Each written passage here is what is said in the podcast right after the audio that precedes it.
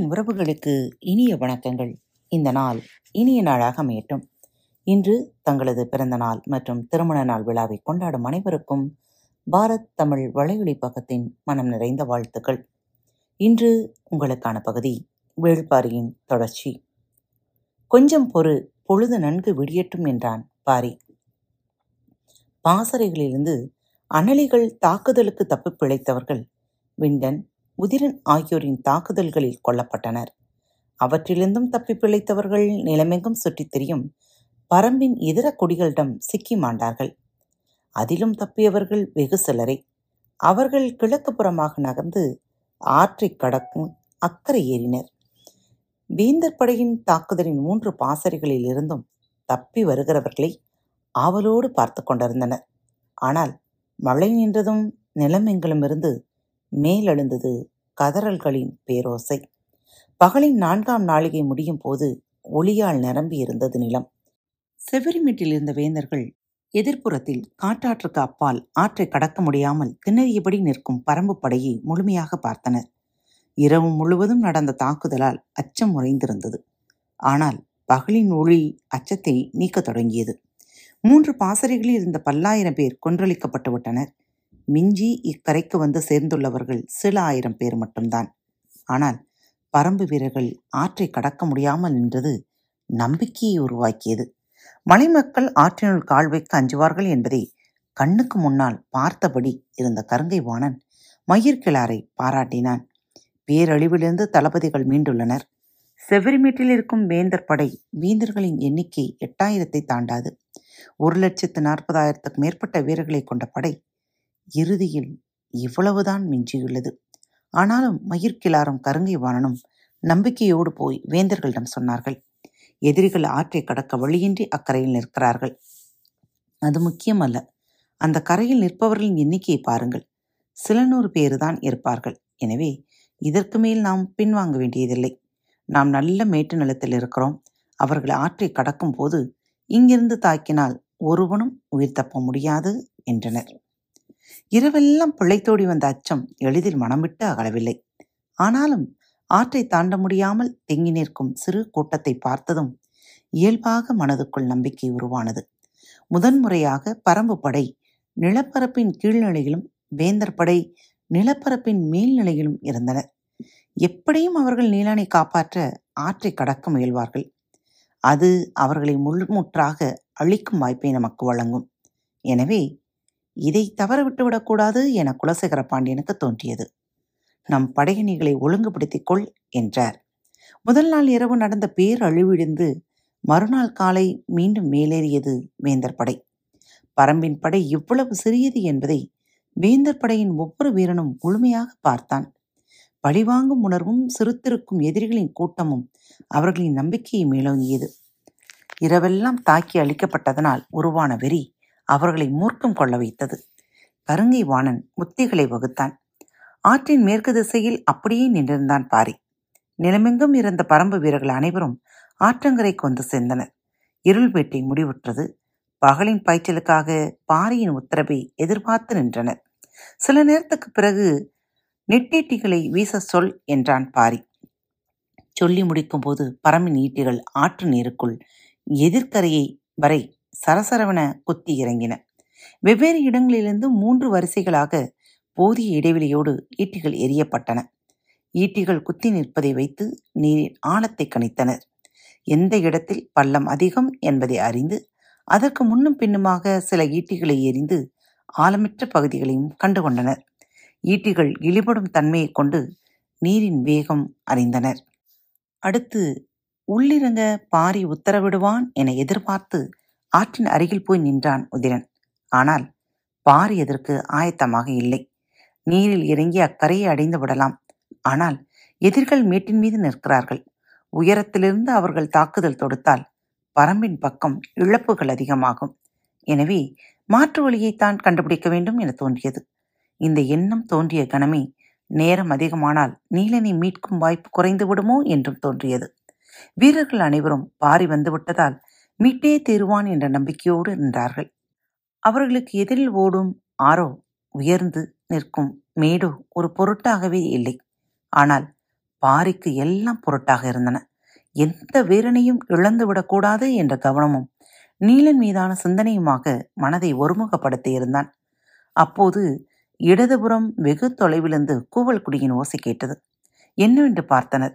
தந்தமுத்துக்காரர்கள் நான்கு யானைகளோடு ஆற்றங்கரைக்கு வந்து இறங்கினர். உள்ளே இறங்குவதற்கான அனுமதியை கேட்டது அந்த ஓசை. ஆற்றுக்குள் இறங்கு ஆனால் அக்கறையில் ஏறாதே என்றது பாரியின் பதில். குறிப்போசையாக இங்கிருந்து எழுப்பப்பட்டது. இது நடந்து கொண்டிருக்கும் போதே ஆற்றின் வலதுபுறத்தை கை காட்டி அங்கே பாருங்கள் என்றான் முடியன். ஒரு காத தொலைவில் ஒரு கூட்டம் ஆற்றுக்குள் இறங்கி அக்கறையை நோக்கி நடக்கத் தொடங்கியது. உற்று பார்த்து விட்டு முடியன் சொன்னான் திரையர்கள் இறங்கிவிட்டார்கள். முடியன் உதிரன் விண்டன் மூவரும் பாறையிடம் சொன்னார்கள். இனியும் நாம் காலம் தாழ்த்த வேண்டாம். ஆற்றை கடந்து மேலேறும் நம்மில் சிலர் சாக வேண்டியிருக்கும். ஆனால் எதிரிகளால் வலுவான தாக்குதலை நடத்திவிட முடியாது. நம்முடைய வேகத்துக்கு அவர்களால் ஈடு கொடுக்க முடியாது. எனவே ஆற்றை கடக்க உத்தரவு தாருங்கள் என்றனர். பாரியிடமிருந்து பதிலேதும் இல்லை. மிகச்சில வீரர்களிடம் மட்டுமே குதிரை இருக்கிறது மேட்டின் மீதிருந்து வீசப்படும் ஆயுதத்தின் வேகம் வலிமையானது. எதிரிகள் நாம் ஆற்றில் இறங்கியவுடன் தாக்குதலை தொடங்கி விடுவர் சில இடங்களில் கழுத்து வரை ஆழம் இருக்கும். பகுதியை நாம் கடந்தாக வேண்டும். அப்போது நம் மீது நடக்கும் தாக்குதல் இழப்பு மிக அதிகமாகும் என்று சிந்தித்தபடி வேறு வழி பற்றி எண்ணங்களை செலுத்திக் கொண்டிருந்தான். வேந்தர் படையில் செவிரிமேட்டில் நின்றிருந்த தளபதி உசந்தன் இடதுபுறமாக ஆற்றை நோக்கி கை காட்டி சிலர் ஆற்றை கடக்கிறார்கள் என்றான். எல்லோரின் பார்வையும் அங்கே போனது. ஐம்பது அறுபது பேர் கொண்ட சிறு படை ஒன்று ஆற்றை கடந்து கொண்டிருக்கிறது. ஒருவன் கூட நமது கரையில் கால் வைக்கக்கூடாது வெட்டி வீசுங்கள் என்றார் மயூர் கிழார். வீரர்களை அழைத்துக்கொண்டு உசந்தன் செல்ல ஆயத்தமான போது நானே போகிறேன் எனச் சொல்லி தனது படையோடு கருங்கை வாணன் வரைந்தான். எதிரி படைகளில் இருநூறு பேர் கொண்ட படைப்பிரிவு திரையர்களை நோக்கி போவதை பாரி உள்ளிட்ட அனைவரும் மேற்கரையிலிருந்து பார்த்தபடி நின்றிருந்தனர். முடியன் மீண்டும் சொன்னான் காலம் தாழ்த்த வேண்டாம் உள்ளிறங்குவோம். பாறையின் கண்கள் ஆற்றினரையே பார்த்து கொண்டிருந்தன. கரையோரத்தில் நீரின் எதிர் திசையில் சிற்றலைகள் எழும்பி அமுங்கின.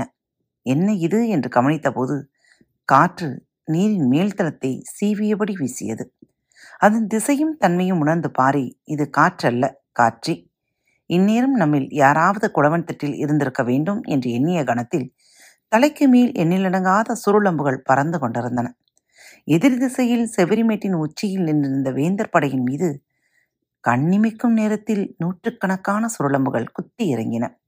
அதிர்ந்து திரும்பினான் பாரி. வெகு தொலைவில் சின்னதாய் தெரிந்தது குளவன் திட்டு. எகுளி கிழவன் உச்சியில் நின்று சிரிப்பது போல அவன் மனக்கண்ணில் தோன்றியது.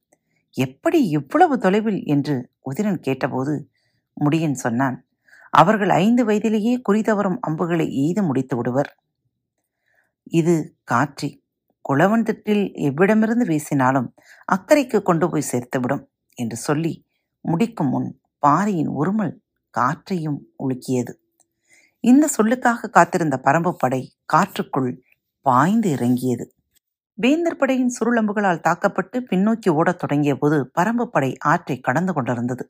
இடது முனையில் நான்கு யானைகளின் மீது அமர்ந்தபடி தந்தமுத்துக்காரர்கள் அக்கறையில் ஏறிய போது வலது கோடியில் மேலேறிய திரையர்களை கருங்கைவாணன் படை தாக்கத் தொடங்கியது. பல்லாயிரம் சுருளம்புகள் இப்படி வந்து இறங்கும் என யாரும் நினைத்து கூட பார்க்கவில்லை. தட்டியங்காட்டில் பரம்பு வீரர்கள் யானை போர் நடத்தாததற்கு காணவர் செய்த கைமாறி இது. சுருளம்புகள் காற்றியால் தூக்கி வரப்பட்டதால் அவற்றின் வேகம் பல மடங்கு இருந்தது. செவரிமேட்டின் முன்பகுதி சரிவில் நிறுத்தப்பட்டிருந்த வேந்தர் படை வீரர்கள் சுருளம்புகளாகவே அணிவகுத்து நிறுத்தப்பட்டது போல் நின்றிருந்தனர். நினைத்து பார்க்க முடியாத இந்த தாக்குதலால் வேந்தர் படை சிதறியது. காற்றின் தாக்குதலுக்கு சற்று முன்னதாக கருங்கை வாணன் இடதுபுறம் ஆற்றில் இறங்கிய எதிரிகளை கொன்றளிக்க போய் சேர்ந்தான். கரையேறும் மனிதர்களின் உருவ அமைப்பை பார்த்ததும் முன்னால் விரைந்து சென்ற வீரர்களின் குதிரைகள் தேங்கத் தொடங்கின. இந்த நிலையில்தான் சுருளம்புகள் படையின் மீது இறங்கின. தாக்கப்பட்ட வீரர்களின் பெரும் கூச்சல் காத தொலைவுக்கு அப்பால் இருக்கும் கருங்கை வாணனை திகைக்க வைத்தது. காற்றில் பறந்து வந்த அம்புகளை அவன் பார்த்து கொண்டிருந்த போது அவன் கண்களின் முன்னால் அவனுடைய படை வீரர்கள் தூக்கி வீசப்பட்டு கொண்டிருந்தனர். தண்ணீருக்குள் இருக்கும் வரை பெரிய வேறுபாடு எதுவும் தெரியவில்லை. மேலேறிய ஒவ்வொருவனும் மூன்று ஆள் உடலமைப்பை கொண்டவனாக இருந்தான். அவர்களின் அடியில் குதிரைகள் மடங்கி வீழ்ந்தன. முட்டைகளின் மீது பாறை விழுவதைப் போல அவர்களின் மீது திரையர்களின் தாக்குதல் இருந்தது. இருநூறு பேர் கொண்ட வேந்தர் படை கன நேரத்திற்குள் உருக்குலைந்தது. என்ன நடக்கிறது என்று கருங்கைவாணன் நிதானிப்பதற்குள் அவனது குதிரையை அடித்து வீழ்த்தினான் ஒருவன். அவனது முகத்தை எங்கேயோ பார்த்திருக்கிறோமே என எண்ணிக்கொண்டிருக்கும் போது மண்ணில் உருண்டு கொண்டிருந்தான் கருங்கைவாணன் விழுந்த வேகத்தில் விரைந்து எழுந்தவன் இடுப்பில் இருந்த வாளை எடுக்கப் போகும்போது ஓடி வந்தவன் இடது தோள்பட்டையோடு முட்டி தூக்கி எறிந்தான். அவன் முட்டிய வேகத்தில் தோள்பட்டை எலும்பு நொறுங்கியது. முட்டியவன் திரையர்குல தலைவன் காலம்பன் என்று கருங்கை வாணனின் மனம் உணர்ந்தபோது அவனை நெஞ்செலும்போடு அடித்து வீழ்த்தினான் காலம்பன். யானையின் தாக்குதலுக்கு இணையானதாக இருந்தது அந்த அடி. கீழே விழுந்தவனின் மூக்கிலிருந்து குருதி கொப்பளித்தது. காலம்பன் விழுந்து கிடந்தவனின் அருகில் வந்தான்.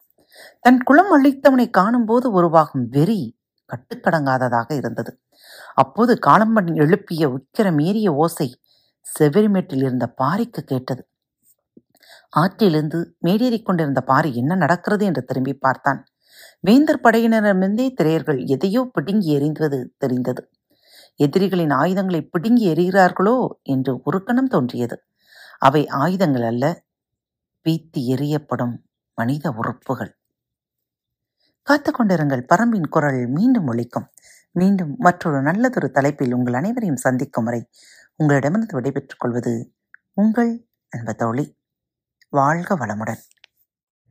அன்பின் நேயர்கள் அனைவருக்கும் இனிய வணக்கங்கள். பாரத் தமிழ் வலையொலி பக்கத்தை சப்ஸ்கிரைப் செய்யாதவர்கள் சப்ஸ்கிரைப் செய்து கொள்ளுங்கள்.